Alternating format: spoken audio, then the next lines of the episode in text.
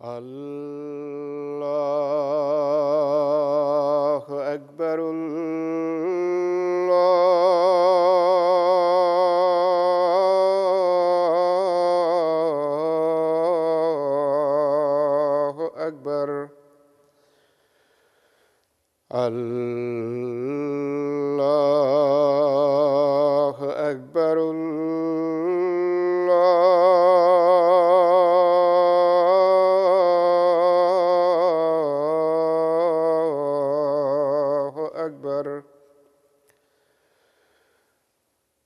أشهد أن لا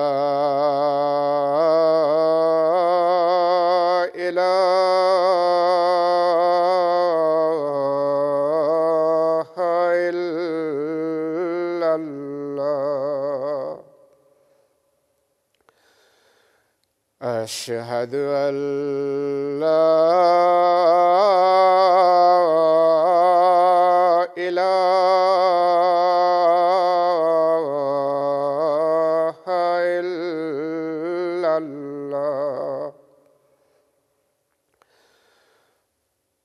أشهد أن محمدا رسول الله.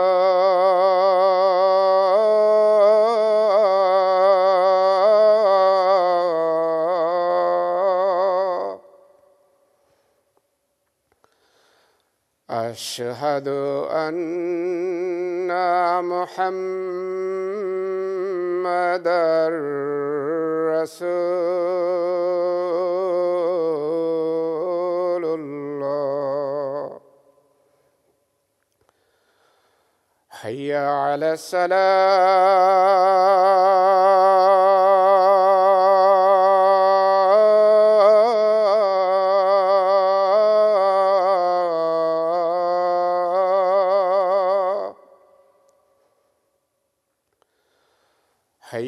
على السلام.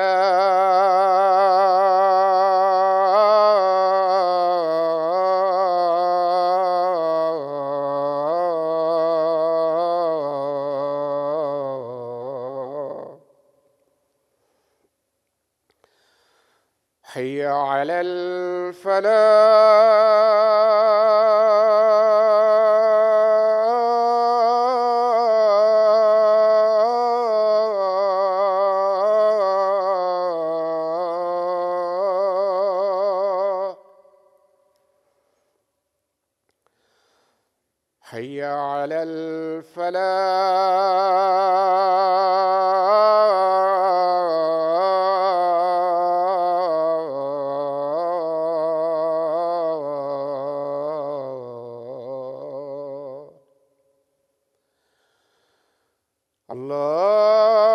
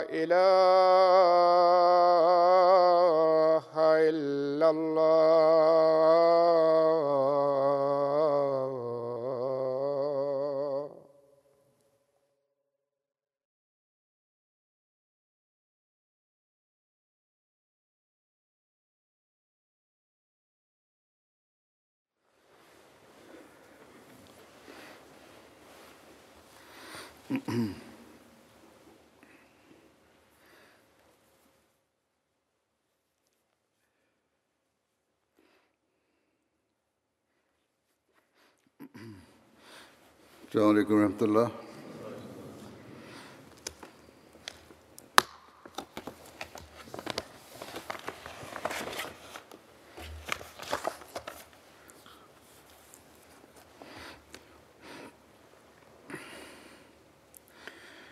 أشهد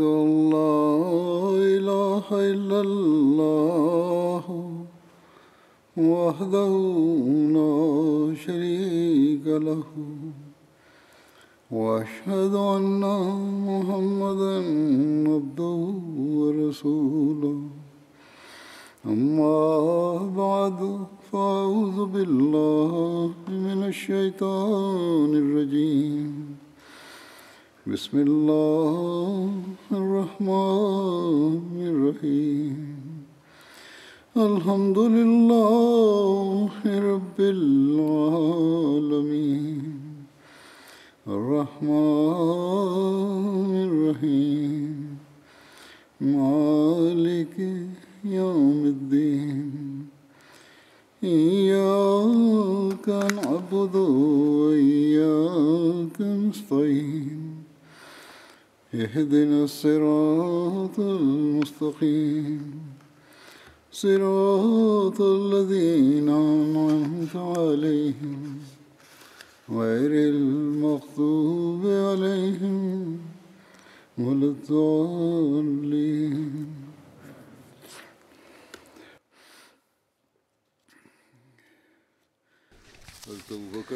হজরত আবু বকর রাজি আল্লাহ তালা আনহর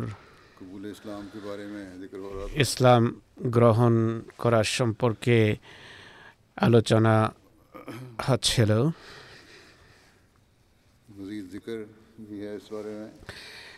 এই আলোচনা অব্যাহত থাকবে। কিছু কথা এমন আছে যা বিভিন্ন আঙ্গিকে, দৃষ্টিকোণ থেকে বর্ণনা করা হয়, বাহ্যতে একই ঘটনা মনে হয়। কিন্তু কার্যত তা নয়। ওসদুল গাবায় হাজরত আবু বকর ইসলাম গ্রহণের ঘটনা এভাবে রয়েছে যে আবদুল্লাহ বিন মাসুদ রাদিউল্লাহ আনহু বর্ণনা করেন। হাজরত আবু বকর সিদ্দিক বলেন, আমি মহানবীর প্রেরিত হওয়ার পূর্বে একবার ইয়ামেন গিয়েছিলাম। সেখানে আজাদ গোত্রের এক বৃদ্ধ ব্যক্তির আতিথ্য গ্রহণ করি। এ ব্যক্তি এক আলেম ছিলেন ঐশী গ্রন্থাবলী তার পড়া ছিল। বংশবৃক্ষ বা বংশধারার জ্ঞানে তার পারদর্শিতা ছিল। আমাকে দেখে বলে যে আমার মনে হয় তুমি মক্কার অধিবাসী। আমি বললাম হ্যাঁ আমি হারাম শরীফের অধিবাসী। এরপর সে বলে, আমি তোমাকে কোরাইশি মনে করি। আমি বললাম হ্যাঁ আমি কোরাইশ বংশোদ্ভূত। এরপর বলে যে, আমি তোমাকে তাইমি মনে করি। আমি বললাম হ্যাঁ আমি তাইম বিন মুর্রার সদস্য। আমি আবদুল্লাহ বিন ওসমান। আর কাব বিন সাদ বিন তাইম বিন মুর্রার আওলাদ আমি আওলাদের অধস্তন সে বলে তোমার সম্পর্কে শুধু এখন শুধু একটি কথা রয়ে গেছে তা হলো হুজুর বলছেন যে আবদুল্লাহ বিন ওসমান নাম সম্পর্কে মনে রাখতে হবে যে মহানবী কিন্তু এই নাম তার তখনও রাখেননি। আবদুল্লাহ নাম যা মহানবী রেখেছিলেন তা পরের কথা। যাই হোক, এই রয়েত হলো, তোমার সম্পর্কে শুধু এখন একটি কথা বাকি আছে। আমি জিজ্ঞেস করলাম তাকে, সে বলে, তোমার পেটের কাপড় অপসারণ করে দেখাও। আমি বললাম, আমি এমনটি করব না। আমাকে বলো, এটি কেন বলছো?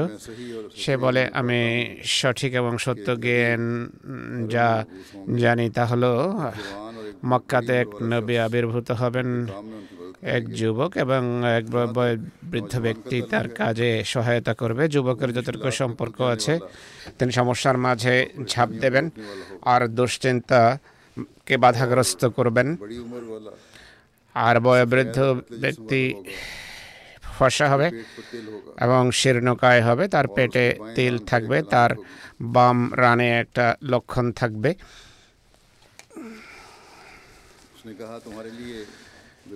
সে বলে তোমার জন্য তা দেখানো আবশ্যক নয় যা আমি দাবি করলাম। তোমার মাঝে বাকি সমস্ত লক্ষণ আমার জন্য পূর্ণতা লাভ করেছে। সেটি ব্যতীত যা আমার সামনে গোপন বা অজানা। হজরত বকর বলেন যে এরপর আমি আমার পেট থেকে কাপড় সরালাম। সে আমার নাভের উপর কালো তিল দেখে বলে যে কাবা শরীফের প্রভুর কাসম তুমি সে ব্যক্তি তোমার সামনে আমি আমি একটি বিষয় উপস্থাপন করতে যাচ্ছি। সে সম্পর্কে সাবধান থেকো। হজরত আবু বকর বলেন সেই জিনিসটি কি? সে বলে সাবধান। সাবধান হেদায়তকে কখনো প্রত্যাখ্যান করো না।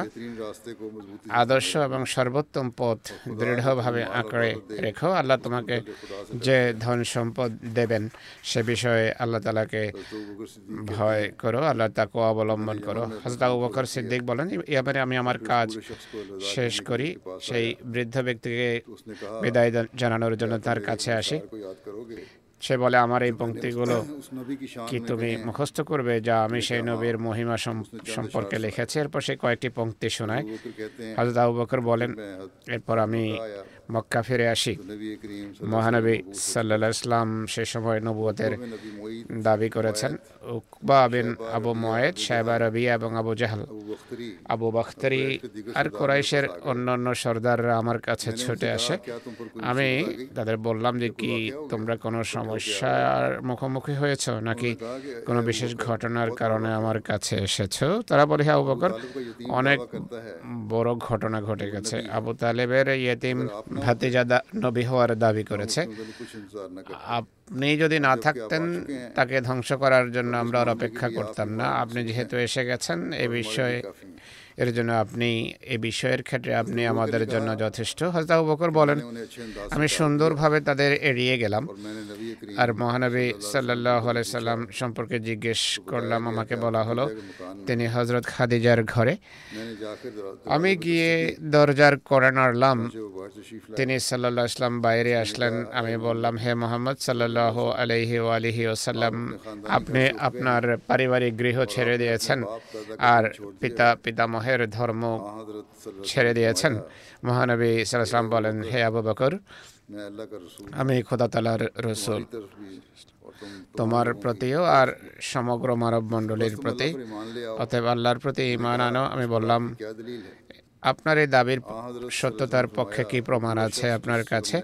মহানবী বলেন সেই বৃদ্ধ ব্যক্তি হলো এর প্রমাণ যার সাথে ইয়েমেনে তুমি সাক্ষাৎ করে যে সাক্ষাৎ করেছিলে আমি বললাম ইয়েমেনে অনেক বৃদ্ধ ব্যক্তির সাথে আমি সাক্ষাৎ করেছি। মহানবী বলেন সেই বৃদ্ধ ব্যক্তি যিনি তোমাকে পংক্তি শুনিয়েছেন আমি বললাম হে আমার বন্ধু এই সংবাদ আপনাকে কে জানিয়েছে? মহানবী সাল্লাহ বলেন সেই মহান ফেরেস্তা যা আমার পূর্বের নবীদের কাছেও আসতো, আমি বললাম, আপনি হাত প্রসারিত করুন, আমি সাক্ষ্য দিচ্ছি, আল্লাহ ছাড়া কোনো উপাস্য নেই, আপনি আল্লাহ তালার রসুল। হজরত আবু বকর বলতেন, এরপর আমি ফিরে আসি। আর আমার ইসলাম গ্রহণ করার কারণে মক্কার দু পাহাড়ের মাঝে মহানবীর চেয়ে বেশি আর কেউ আনন্দিত হয়নি। এটি ওসাদুল গাবার একটা উদ্ধৃতি যা আমি শোনালাম। কোনো স্থানে হয়তো কোনো ব্যক্তি বা লেখক কাহিনী সাজানোর জন্য বানিয়ে বানিয়েও কথা বলে কিন্তু অনেক কথা সত্য হবে। রিয়াজুল নাজরাতে হজরত আবু ইসলাম গ্রহণের ঘটনা এভাবে উল্লিখিত আছে।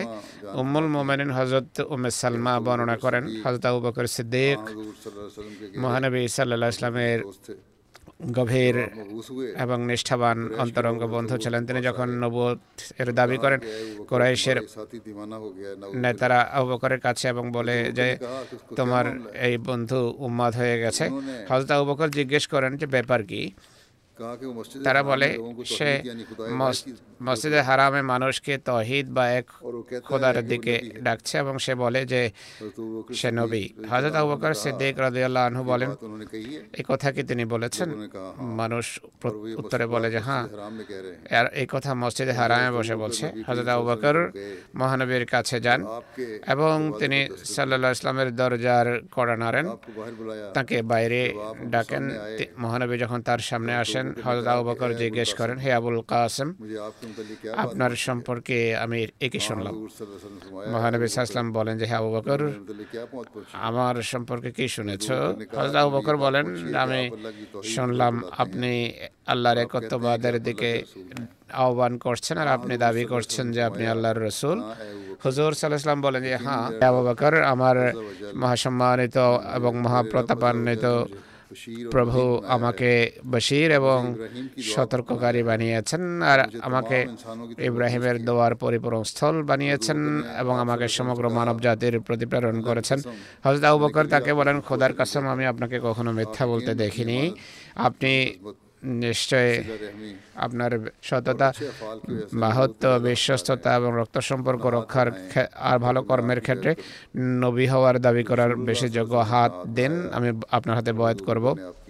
মহানবী হাত বাড়ান এবং আবহাওয়ার বয়াত করেন এবং তাকে সত্যায়ন করেন এবং অঙ্গীকার করেন যে আপনি যা নিয়ে এসেছেন তা সত্য। অতএব খোদার কসম হজরত আবু বকর কোনো দ্বিধা করেননি এবং বিলম্ব করেননি। মহানবী সাল্লাম যখন তাকে ইসলামের দিকে আহ্বান করেছেন অপর রওয়ায়তে আছে মহানবী সাল্লাহ বলেছেন যাকেই আমি ইসলামের দিকে ডেকেছি সে হোঁচট খেয়েছে এবং দ্বিধাদ্বন্দ্বে লিপ্ত হয়েছে। অপেক্ষা করতে থাকে আউ বকর ছাড়া। আমি যখনই আউ বকরকে ইসলামের কথা বললাম তিনি পিছিয়েও যাননি আর এ সম্পর্কে কোনো দ্বিধাদ্বন্দ্বেও তিনি লিপ্ত হননি। মহানবী ইসলাম বলেন হে লোক সকল খোদা তারা আমাকে তোমাদের প্রতি প্রেরণ করেছেন। তোমরা বলেছ তুই মিথ্যাবাদী। আর বকর বলেন যে তুমি আপনি সত্যবাদী। তিনি নিজের প্রাণ এবং সম্পদের মাধ্যমে আমার প্রতি সহমর্মিতা প্রকাশ করেছেন। এটি বুখারি শরীফের রওয়ায়ত। বুখারি শরীফের হাদিস। হজরত মুসলেহ মহদ হজরত আবু বকরের ইসলাম গ্রহণের ঘটনা এক জায়গায় এইভাবে বর্ণনা করেছেন যে হুজুর সাল্লাহ ইসলাম যখন নবী হওয়ার দাবি করেন তখন হজরত আবু বকর রাদিয়াল্লাহ কোথাও বাইরে ছিলেন ফিরে ফিরে আসেন ফিরে ফিরে আসলে তার এক দাসী তাকে বলে। যে আপনার বন্ধু নওয়াজবিল্লা উম্মাদ হয়ে গেছে এবং সে অদ্ভুত সব দাবি করছে বলে যে আমার প্রতি আকাশ থেকে ফেরেশতা অবতীর্ণ হয়। হজরত আবু বকর রাদি আল্লাহ তালা আনহু তখনই উঠেন দণ্ডায়মান হন। হুজুর সাল্লামের কাছে গিয়ে দরজার করে নাড়েন মহানবী সাল্লাহ আলহাম বাইরে আসেন। হজরত আবু বকর তখন নিবেদন করেন আমি আপনাকে শুধু একটি কথা জিজ্ঞেস করতে এসেছি আপনি কি এই দাবি করেছেন যে আপনার প্রতি ফেরেস্তা অবতীর্ণ হয় আর আপনার সাথে কথা বলে? হুজুর সাল্লাহ ইসলাম ভাবলেন যে কোথাও তা আবু বকর হোচট খেতে পারে তাই ব্যাখ্যা করার চেষ্টা করেন আমাদের বই পুস্তকে বা সাহিত্যে ইতিহাসে এই রায়তেই দেখা যায়। কিন্তু হজরত বকর বলেন, আপনি কোনো ব্যাখ্যা করবেন না। শুধু এতটা বলুন আমাকে, এটি বলুন, আপনি কি কথা বলেছেন? মহানবী সাল্লাহ ইসলাম ভাবলেন যে কোথাও সেই প্রশ্ন করে বসে যে ফেরেস্তার চেহারা কেমন হয়ে থাকে, কীভাবে অবতীর্ণ হয়। এই কথা চিন্তা করে প্রথমে কিছু কথা বলতে চান, ব্যাখ্যা করতে চান মহানবী। কিন্তু আবু বকর বলেন যে, না না, আপনি শুধু আমাকে এটি বলুন আপনার দাবির কথা সত্য কি না মহানবী বলেন যে হ্যাঁ। তখন হজরত আবু বকর বলেন, আমি আপনার প্রতি ইমান আনছি। এরপর তিনি বলেন যে, হে আল্লাহ রসুল আমি প্রমাণ দেওয়ার সময় এই জন্য বাধা দিয়েছি। যে আমি চাই যে আমার ইমানের ভিত্তি যেন আমার অভিজ্ঞতার উপর হয় প্রমাণের উপর না হয়। কারণ আপনাকে সত্যবাদী এবং সৎ জ্ঞান করার পর আর কোনো প্রমাণের প্রয়োজন থাকে না। অতএব যে কথা মক্কাবাসীরা গোপন করেছিল, তা হজদা উবকর নিজ কর্মের মাধ্যমে স্পষ্ট করে দেখিয়ে দিয়েছেন। আরেক জায়গায় হজরত মুসলিম আউ বকরের ইসলাম গ্রহণের ঘটনা এভাবে বর্ণনা করেছেন। অন্য কোনো বরাতে তিনি ব্যাখ্যা করছিলেন, এটি করেছি তাই সেই বর্ণনার ধরন হলো তিনি দেখছেন আবু বকরের ইমান আনার বিষয়টিও বড় বিস্ময়কর। যখন মহানবীর প্রতি ওহি অবতীর্ণ হয় যে যে নবুয়তের দাবি করো বা নবী হওয়ার দাবি করো তখন হজরত আবু বকর মক্কার এক রইসের ঘরে বসেছিলেন। সেই রইসের দাসী এসে বলে যে জানি না খাদিজার কি হয়ে গেছে? খাদিজা বলে যে আমার স্বামী মৌসার মতোই একজন নবী। এই সংবাদ শুনে মানুষ হাসি ঠাট্টা আরম্ভ করে। আর এমন কথা যারা বলছিল তাদেরকে উম্মা দাক্ষা দিতে থাকে। কিন্তু হজরত আবু বকর যিনি মহানবী ইসলামের অবস্থার গভীর জ্ঞান রাখতেন। মহানবীকে খুব ভালোভাবে জানতেন। তিনি তাৎক্ষণিকভাবে উঠে হুজুর ইসলামের দ্বারে পৌঁছেন আর জিজ্ঞেস করেন যে আপনি কি কোনো দাবি করেছেন? মহানবী বলেন হ্যাঁ আল্লাহ তালা আমাকে পৃথিবীর সংশোধনের জন্য দাঁড় করিয়েছেন আর শেরকে নির্মূল করার নির্দেশ দিয়েছেন। হজরত আবু বকর কোনো প্রশ্ন না করে উত্তর দেন আমি আমার পিতা মাতার কসম খেয়ে বলছি, আপনি কখনো মিথ্যা বলেননি। আর আমি মানতেই পারি না যে আপনি আল্লাহ সম্পর্কে কোনো মিথ্যা বলবেন, তাই আমি ইমান আনছি। যে আল্লাহ ছাড়া কোনো উপাস্য নেই। আর আপনি আল্লাহ তালার রসুল। এরপর হজরত আবু বকর এমন যুবকদের সমবেত করেন যারা তার নেকি এবং পণ্যে বিশ্বাসী ছিল। অর্থাৎ আবু বকরের পণ্যে তারা বিশ্বাসী ছিল। তাদেরকে একত্র করে বোঝানো আরম্ভ করেন। সাত ব্যক্তি অপর সাত ব্যক্তি ও মহানবীর প্রতি ইমান আনে। তারা সবাই ছিলেন যুবক যাদের বয়স বারো থেকে পঁচিশ বছরের মাঝে ছিল। আরেক জায়গায় হজরত মুসলিম এক ঘটনা এভাবে বর্ণনা করেছেন যে হজরত আবু মহানবী সাল্লাহ ইসলামকে একটা যুক্তির কারণেই একই প্রমাণের মাধ্যম ভিত্তিতে মেনেছেন। তার হৃদয়ে এক মুহূর্তের জন্য সন্দেহ জাগেনি। প্রমাণ সেটি, কিন্তু ঘটনার বর্ণনা একটু ভিন্নভাবে দেখা যায় কোনো কোনো স্থানে। প্রমাণটি ছিল, তিনি মহানবীকে আর শৈশব দেখেছেন, দেখে আসছেন, জানতেন যে তিনি কখনো মিথ্যা বলেননি, কখনো কোনো অপকর্ম করেননি, কখনো নোংরা আর অপবিত্র কথা তার মুখ থেকে উচ্চারিত হয়নি। এটি তিনি জানতেন, এর বেশি কোনো শরীয়ত তার জানা ছিল না যে শরীয়তের মাপকাঠি অনুসারে রসুল্লাহকে সত্য মানবেন বা কোনো আইনের অনুসারে ছিলেন না। তার কিছু জানা ছিল না যে আল্লাহ রসুল কি হয়ে থাকে আর রসুলের সত্যতার প্রমাণ কি হয়ে থাকে। তিনি শুধু এটি জানতেন যে হজরত মোহাম্মদ সাল্লাহ আলাইসাল্লাম কখনো মিথ্যা বলেননি। তিনি এক সফরে গিয়েছেন একটা দেশে গিয়েছেন ফেরার পথে পথে মধ্যে কেউ তাকে বলে তোমার বন্ধু মোহাম্মদ দাবি করছে যে সে আল্লাহ রসুল। হাজরত বকর জিজ্ঞেস করেন যে সত্যি কি মোহাম্মদ দাবি করছেন? সেই ব্যক্তি বলে যে হ্যাঁ। তখন আবু বকর বলেন যে তিনি মিথ্যা বলেন না। যা বলেছেন সত্য বলেছেন যা বলেন সত্য বলেন। যে আল্লাহ সম্পর্কে বান্দা সম্পর্কে কখনো মিথ্যা বলেন সে আল্লাহ সম্পর্কে কীভাবে মিথ্যা বলতে পারে? যেখানে মানুষের সাথে সে কোনো অসৎ পন্থা অবলম্বন করে করে না এত বড় অসৎ পন্থা সে কীভাবে অবলম্বন করতে পারে যে সে তাদের আত্মাকে ধ্বংস করবে এই শক্তিশালী দলিল এবং প্রমাণের ভিত্তিতে আবকর মহানবীকে মেনেছেন আর এটি আল্লাহ তালা নিজে উল্লেখ করেছেন আল্লাহ তালা বলেন যে ফকাত লাভেস্তুফ মানুষকে বলে দাও যে ফকাত লাভেস্তুফি কুম অমরাম من قبله. فقد لبثت فيكم عمرا من قبله. أفلا تعقلون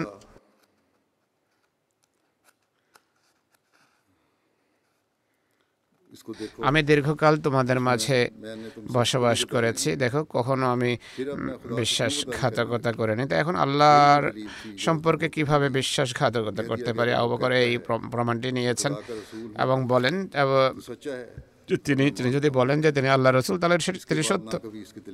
আর আমি ইমান আনছি। এরপর আবু বকর হৃদয়ে কখনো কোনো সন্দেহ জাগেনি আর কখনো দদুল্যমান হননি। বড় বড় পরীক্ষার মুখোমুখি হয়েছেন। ধন সম্পদ এবং স্বদেশ ছাড়তে হয়েছে আত্মীয় স্বজনদের হত্যা করতে হয়েছে। কিন্তু মোহাম্মদ রসুল্লাহর সত্য হওয়ার বিষয়ে কখনো তার মনে সন্দেহ দানা বাঁধেনি। এটি মুসলিম মদ একবার বয়তকারীদের হেদায়ত দিচ্ছিলেন দিক নির্দেশনা দিচ্ছিলেন।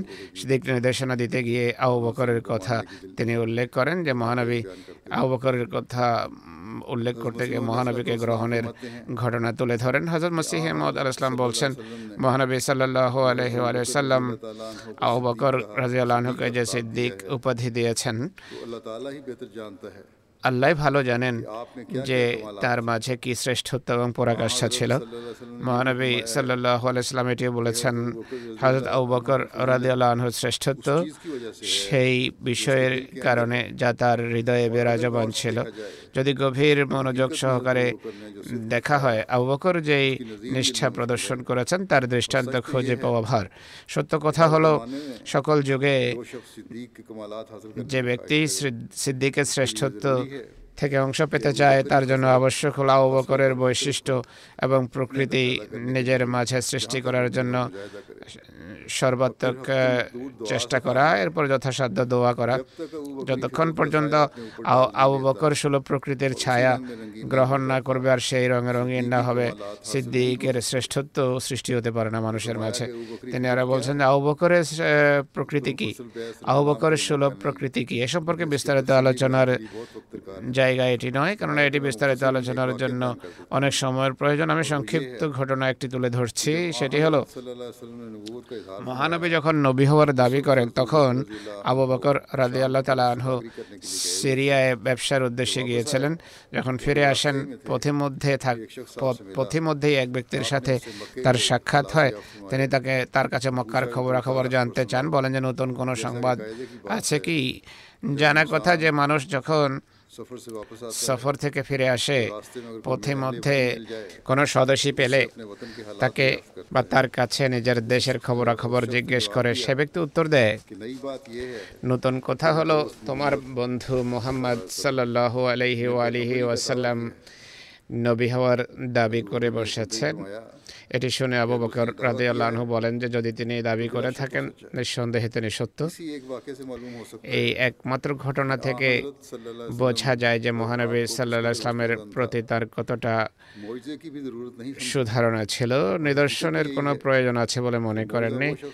সত্য কথা হলো, নিদর্শনের দাবি সে ব্যক্তি করে যে দাবিকারকের অবস্থা সম্পর্কে অজ্ঞ হয়ে থাকে এবং অপরিচিত অজানা থাকে এবং পরিচিতির প্রয়োজন হয়। কিন্তু যে ব্যক্তি অবস্থা পুরোপুরি জানে তার নিদর্শনের আর প্রয়োজনেই বা কি তো সত্য কথা হলো হজা বকর রাদিয়াল্লাহ আনহু পথিমধ্যেই মহানবীর নবুয়তের দাবির কথা শুনে মানে এনেছেন। মক্কায় পৌঁছার পর তিনি হুজুর সাল্লাহ ইসলামের সকাশে উপস্থিত হয়ে বলেন, আপনি কি নবী হওয়ার দাবি করেছেন? হুজুর সাল্লাম বলেন যে হ্যাঁ এটি সত্য কথা। আমি দাবি করেছি। তখন হজরত আবু বকর রাদিয়াল্লাহ আনু বলেন যে, আপনি সাক্ষী থাকুন। আমি আপনার প্রথম সত্যায়নকারী। তার এই কথা শুধু কথা সর্বস্ব ছিল না। হজরত আবু বকর নিজ কর্মের মাধ্যমে সেটি এই দাবি সত্য প্রমাণ করে দেখিয়েছেন। মৃত্যু পর্যন্ত এই অঙ্গীকারের উপর প্রতিষ্ঠিত ছিলেন। মৃত্যুর পরও তার সঙ্গ পরিত্যাগ করেননি হজরত মাসিহে মাউদ। আলহিসাল্লাম সুরা রহমানের আয়াত ওয়ালেমান খাফা মাকাম রাব্বিহি জান্নাতান অর্থাৎ জেনে প্রভুর পদমর্যাদাকে ভয় করে, তার জন্য দুটো জান্নাত রয়েছে।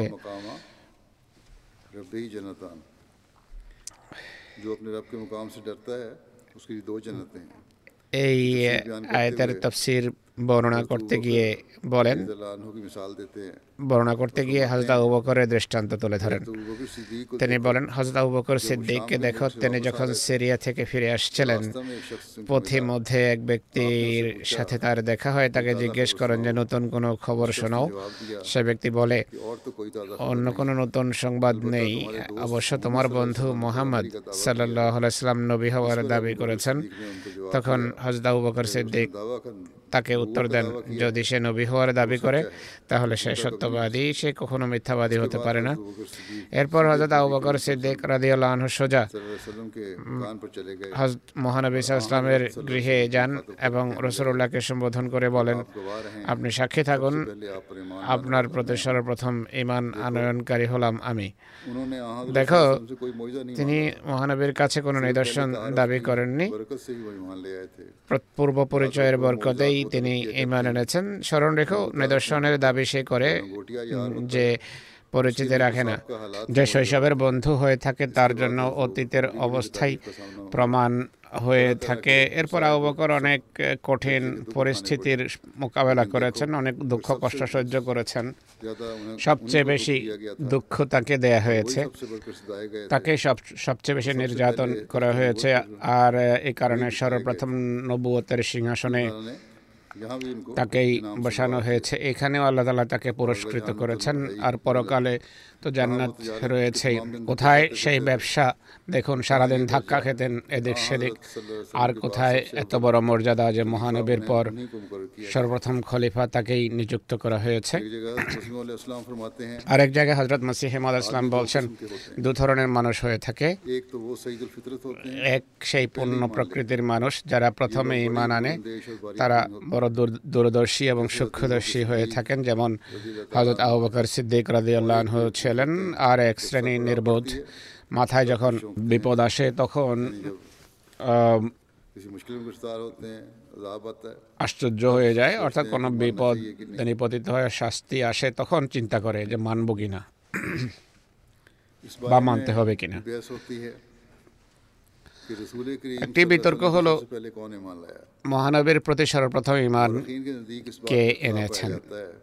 ঐতিহাসিকদের দৃষ্টিতে এই সম্পর্কে মতভেদ রয়েছে যে পুরুষদের মাঝে সর্বপ্রথম কে ইমান এনেছিল আবু বকর নাকি ওমর না হজরত জায়েদ বিন হারসা।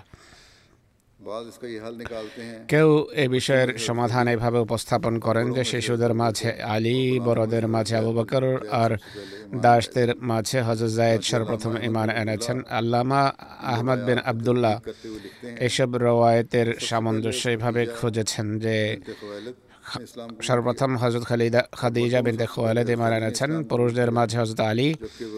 আর যখন তিনি এক বালক ছিলেন যেভাবে তার বয়স সম্পর্কে পূর্বে উল্লেখ করা হয়েছে যে তার বয়স তখন দশ বছর ছিল। তিনি তার ইসলাম গোপন রেখেছিলেন।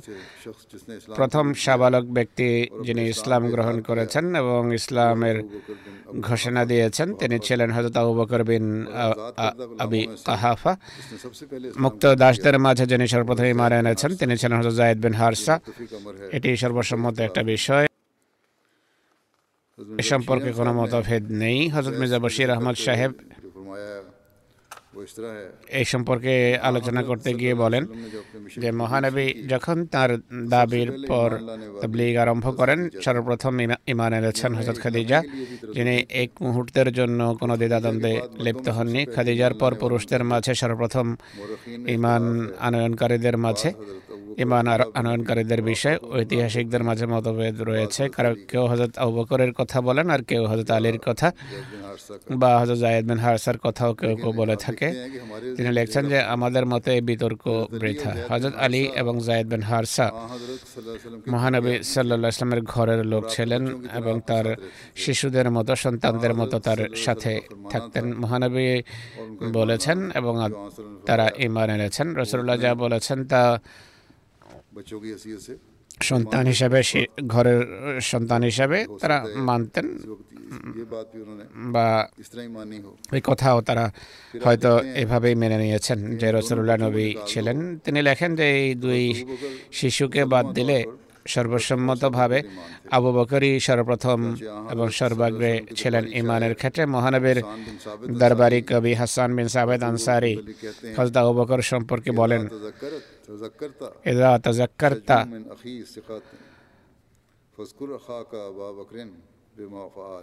حضور عربیک پونکتی پورچن جکن انوباد کرا ہبے۔ امی بونگا انوباد کرو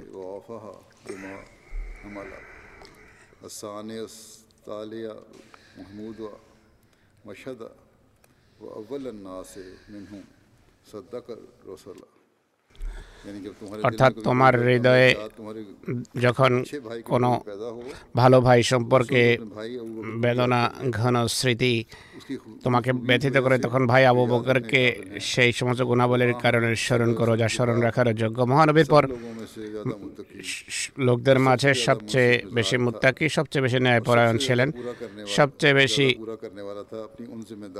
দায়িত্ব পালনকারী ছিলেন যে দায়িত্ব তার উপর ন্যস্ত হয়েছে। হ্যাঁ আবু বকর তিনি যিনি সৌর পর্বতের গুহায় মানবের সাথে দ্বিতীয় ব্যক্তি ছিলেন যিনি মোহাম্মদ রসুল্লাহ আনুগত্যে নিজেকে বেলিন করে রেখেছিলেন যে কাজেই হাত দিতেন সে কাজকে সুন্দর করে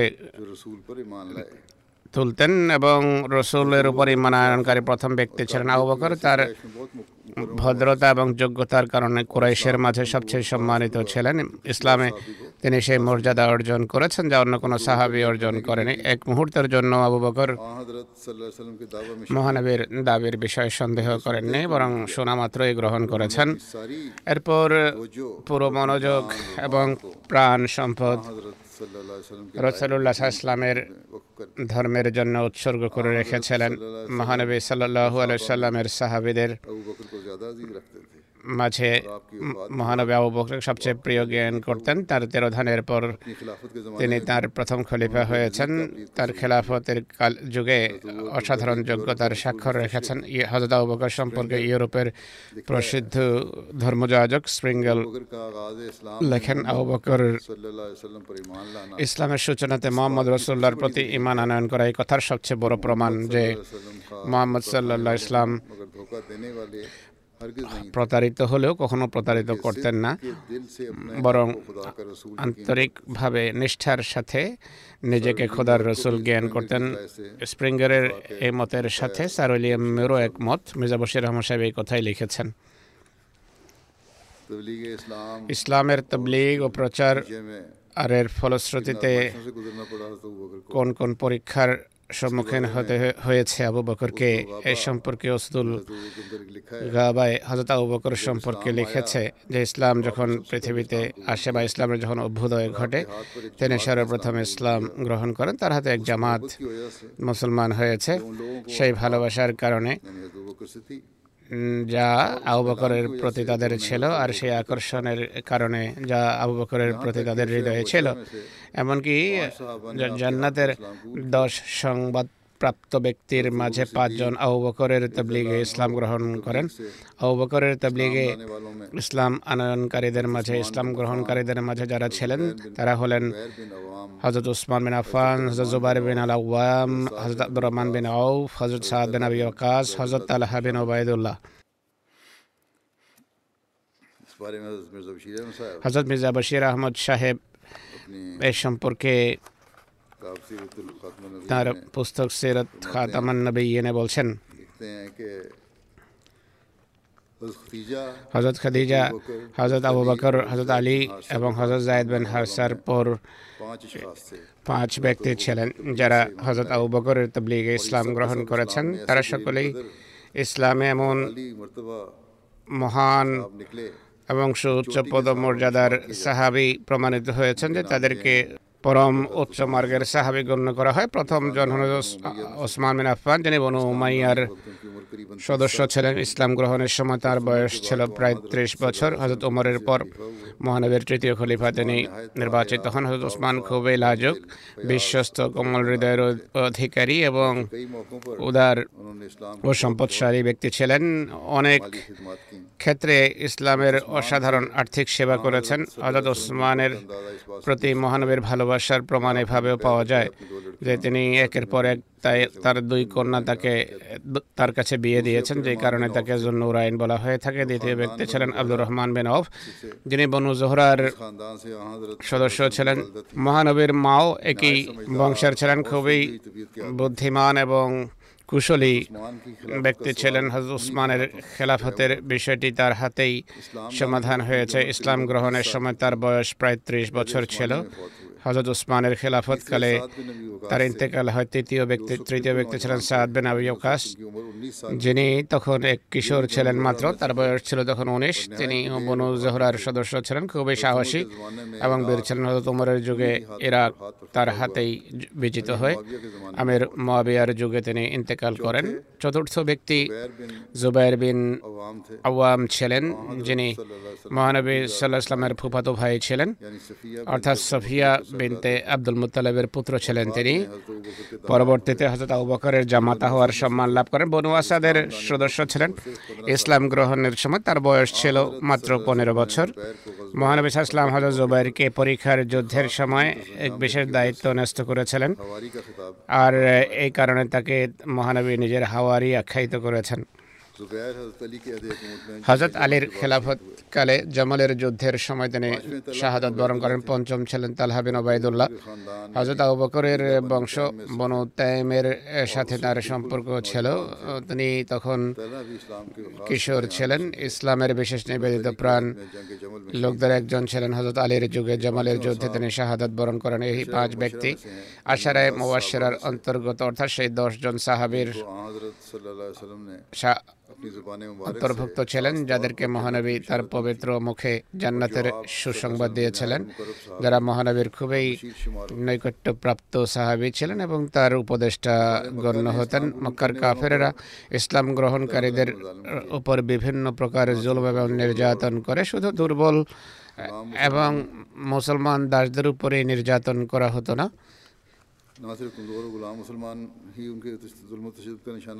শুধু তারাই নির্যাতনের লক্ষ্যে পরিণত হতেন না বরং স্বয়ং মহানবী সাল্লাহ ইসলাম এবং হজরত আবু মক্কার মোশরেকদের অত্যাচার এবং নির্যাতন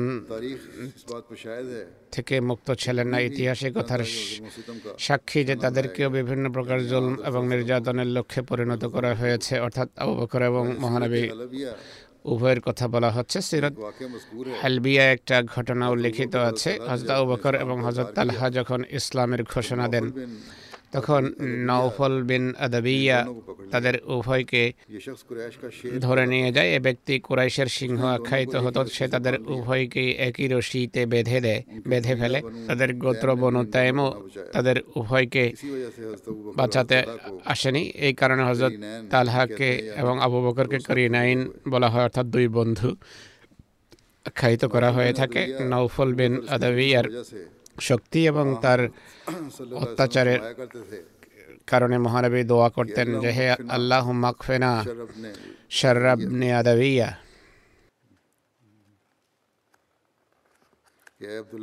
হে হে আল্লাহ ইবনে আদাবিয়ার দুষ্কৃতির মোকাবেলায় তুমি আমাদের জন্য যথেষ্ট হয়ে যাও। অরুবিন বিন জুবাইর বর্ণনা করেন, আমি হজরত আবদুল্লাহ বিন আমার বিন আজকে জিজ্ঞেস করি যে, আমাকে সেই নিকৃষ্ট ব্যবহারের কথা বলুন যা মশ্রিকেরা মহানবীর প্রতি করেছিল। তিনি বলেন, একবার মহানবী সাল্লাহ আলিয়াল্লাম মসজিদে হারামের হাতিমে নামাজ পড়ছিলেন উকবাবিন মোয়াইদ আসে। সে মহানবীর পবিত্র গলায় কাপড় পেঁচিয়ে জোরে হেঁচকা টান দেয় হেঁচকে টান দেয়। এত ততক্ষণে হয়তো অবকর পৌঁছে যান। তিনি উকবার কাঁধ ধরেন এবং তাকে ধাক্কা দিয়ে মহানবী থেকে দূরে সরিয়ে দেন এবং বলেন আতাকতুলুনা রাজুলান আন রব্বি আল্লাহ অর্থাৎ তুমি কি এমন ব্যক্তিকে হত্যা করতে চাও যে বলে আল্লাহ আমার প্রভু? আরেক রয়েতে রয়েছে যে একবার মুশরিকরা মহানবী সাল্লাহ আলহি ওয়াসাল্লামকে বলে তুমি কি আমাদের মাবদ বা উপাস্য সম্পর্কে কথা বলো না? মহানবী বলেন যে হ্যাঁ বলি। তখন তারা তার চতুর্পাশে সমবেত হয়। তখন কেউ হজদা বকরকে বলে তোমার বন্ধুর খবর নাও। হজদা বকর বের হন আর মসজিদে হারামে আসেন। তিনি দেখতে পান যে মহানবীর চতুর্পাশে মানুষ সমবেত হজরত আবু বকর বলেন যে তোমার তোমরা ধ্বংস হও আতাকতুলুনা রাজুলান আইয়াকুলা রব্বি আল্লাহ ফাকাদ জাআকুম বিল বায়িনাত বিল বায়িনাতি মির রাব্বিকুম তোমরা কি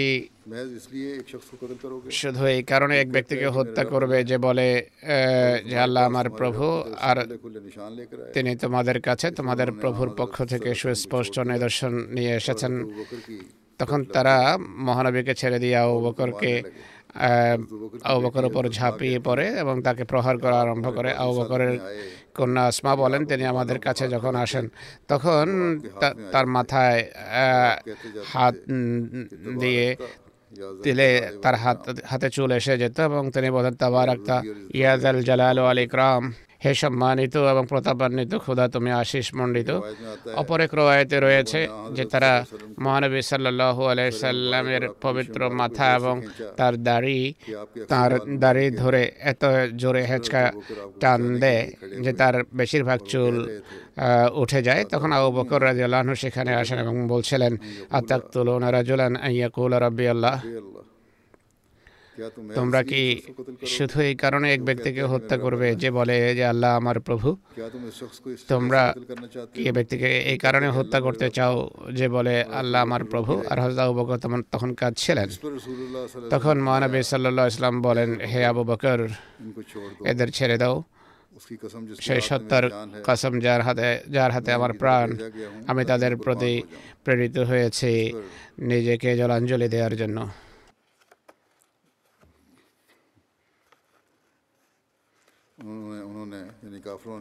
তখন কাফেররা মহানবী সাল্লাল্লাহু আলাইহি সাল্লামকে ছেড়ে দেয়। হযরত আলী রাদিয়াল্লাহু আনহু একবার লোকদেরকে জিজ্ঞেস করেন হে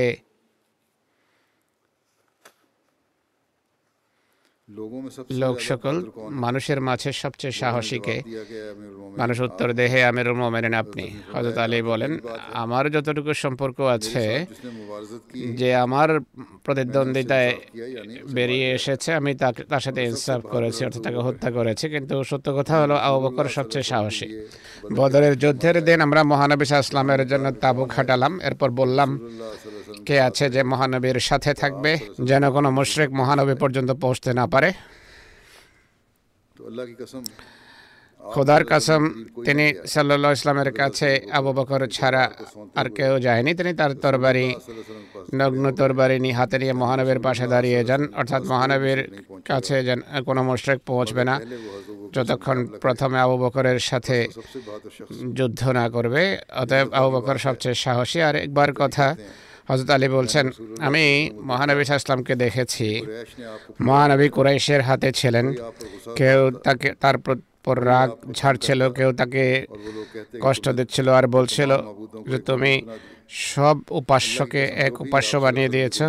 খোদার কাসম যে মহানবীর কাছে আসতো হজরত কাউকে পিটিয়ে দূরে সরিয়ে দিতেন, কাউকে বকা দিয়ে দূরে সরিয়ে দিতেন এবং বলতেন, তোমরা ধ্বংস হও, আতাক তোলো না রাজুলান আইয়া কৌলা রব্বি আল্লাহ তোমরা কি নিছক এই কারণে এক ব্যক্তিকে হত্যা করতে চাও যে বলে বা যিনি বলেন, আমার প্রভু হলেন আল্লাহ, অতএব হস্তা উবকর সেই চাদর টেনে খুলে ফেলেন এবং এত কাঁদেন যে তার পবিত্র শ্বশ্রু সিক্ত হয়ে যায়। এরপর বলেন, আল্লাহর কসম দিয়ে বলছি তোমাদের যে মোমেনের, ফেরাউনের বংশের মোমেন উত্তম ছিল।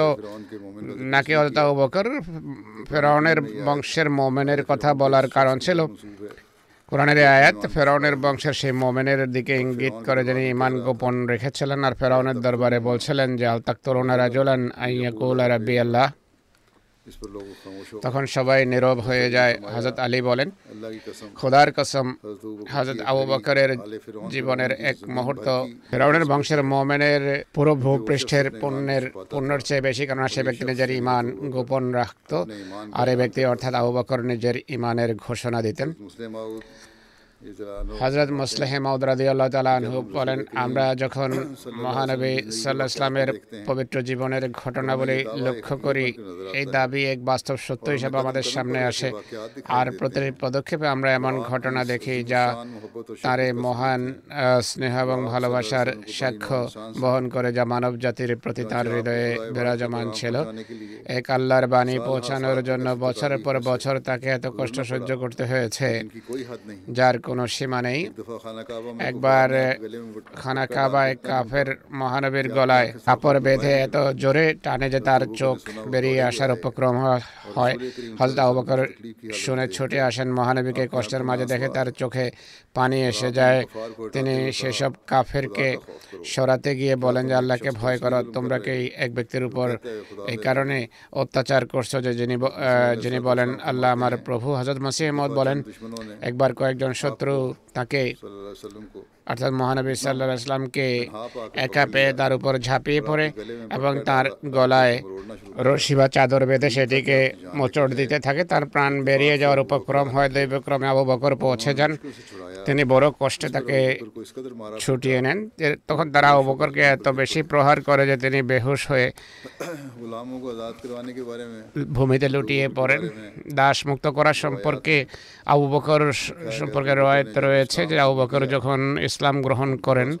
তার কাছে চল্লিশ হাজার দেরহাম ছিল। তিনি সেগুলো খোদাতালার পথে ব্যয় করেন আর সেই সাত ব্যক্তিকে মুক্ত করেন, যাদেরকে আল্লাহ তালার কারণে, আল্লাহকে মানার কারণে কষ্ট দেয়া হতো। তিনি হজরত বেলাল আমের বিন ফোহেরা জিন্নিরা নাহদিয়া তার কন্যা বনি মোহাম্মরের এক দাসী উম্মে ওয়াইসকে তিনি মুক্ত করিয়েছেন। হজরত বেলাল বন জুমার কৃতদাস ছিলেন। উমাইয়া বিন খালফ তাকে ভয়াবহ কষ্ট দিত। এক রায়ত অনুসারে হজরত বেলাল যখন ইমান এনেছেন হজরত বেলালকে মাটিতে শুয়ে দেয় এবং তার উপর নড়ি এবং গাভীর খাল ঢেলে দেয় এবং বলে তোমার প্রভু হলো লাত এবং উজ্জা। কিন্তু তিনি আহাদ আহাদ ঘোষণা করতে থাকেন। তার কাছে আবু বকর আসেন এবং বলেন যে কতদিন এই ব্যক্তিকে তোমরা কষ্ট দেবে? তুমি কষ্ট দেবে? বর্ণনাকারী বলেন। তিনি হজরত বেলালকে সাত উকিয়ার বিনিময়ে ক্রয় করে মুক্ত করেন। এক উকিয়া চল্লিশ দেড়হামের সমান অর্থাৎ দুইশত আশি দেড়হামের বিনিময়ে ক্রয় করে মুক্ত করে দেন। এই ঘটনা হজরত আবুবকর মহানবীর কাছে উল্লেখ করেন। মহানবী বলেন হে আবুবকর আমাকেও এতে অংশীদার করো। হজরত আবুবকর বলেন হে আল্লাহ রসুল আমি তাকে মুক্ত করে দিয়েছি। হজরত আমের বিন ফোহেরা একজন কৃষ্ণাঙ্গ কৃতদাস ছিলেন। তিনি তোফায়েল বিন আবদুল্লাহ বিন সাকফরার কৃতদাস ছিলেন। মায়ের দিক থেকে হজরত আয়সা আল্লাহ আনহার ভাই ছিলেন। হজরত আমের প্রথম যুগে ইসলাম গ্রহণকারীদের অন্তর্ভুক্ত ছিলেন। আল্লাহ তালার পথে তাকে অনেক কষ্ট দেওয়া হয়েছে। হজরত আবু তাকে ক্রয় করেন এবং মুক্ত করে দেন। হজরত জিন্নেরা রুমি প্রাথমিক যুগে ইসলাম গ্রহণকারী নারীদের অন্তর্ভুক্ত ছিলেন। ইসলাম অতি প্রারম্ভেই তিনি ইসলাম গ্রহণ করেছেন। মুশ্রিকরা তাকে কষ্ট দিত। বলা হয় তিনি বনু মখজুমের দাসী ছিলেন এবং আবু জাহেল তাকে কষ্ট দিত। এবং বলা হয় যে তিনি বনু আব্দুদ্দারের দাসী ছিলেন। তিনি যখন ইসলাম গ্রহণ করেন তার দৃষ্টিশক্তি হারিয়ে যায়। মুশ্রিকরা তখন বলা আরম্ভ করে যে লাত এবং উজ্জা তাদের অস্বীকার করার কারণে জিন্নিরাকে অন্ধ করে দিয়েছে। তখন হজরত জেনেরা বলেন, লাত এবং ওজা তো এটিও জানে না যে কারা তাদের ইবাদত করে। আমাকে কি কি অন্ধ করবে? এটি আকাশ আল্লাহর ইচ্ছায় হয়েছে, আকাশ থেকে হয়েছে। আমার প্রভু, আমার দৃষ্টিশক্তি ফিরিয়ে দেওয়ার বিষয়ে শক্তি রাখেন। কাফেরদের তিনি উত্তর দেন, পরবর্তী প্রভাতে, রাতে ঘুমানোর পর পরবর্তী প্রভাতে দেখেন যে আল্লাহ তারা দৃষ্টিশক্তি ফিরিয়ে দিয়েছেন। তিনি নির্দিষ্ট দৃষ্টিশক্তি ফিরে পেয়েছেন। তখন কোরাইশ বলে যে এটি মোহাম্মদের জাদুর ফলে হয়েছে। আবু বকর যখন সেই কষ্ট দেখেন যে কষ্ট তাকে দেয়া হতো তা দেখেন তখন তিনি তাকে ক্রয় করে মুক্ত করে দেন। এই স্মৃতিচারণ ইনশাল্লাহ অব্যাহত থাকবে ভবিষ্যতেও। আরও কিছু ঘটনাও আছে।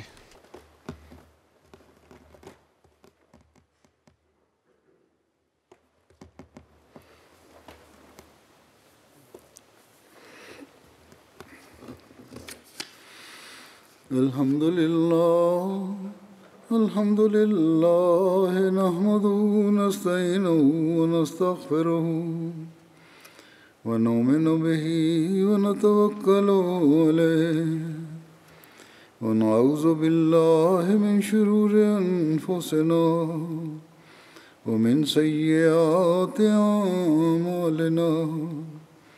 من يهده الله فلا مضل له ومن يضلل فلا هادي له. ونشهد أن لا إله إلا الله. ونشهد أن محمدا عبده ورسوله.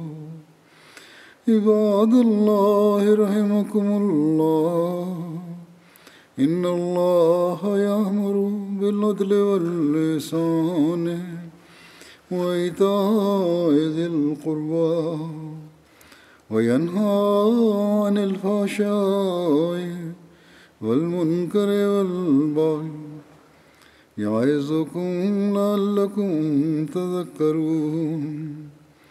اذكروا الله يذكركم وادعوه يستجب لكم ولذكر الله أكبر.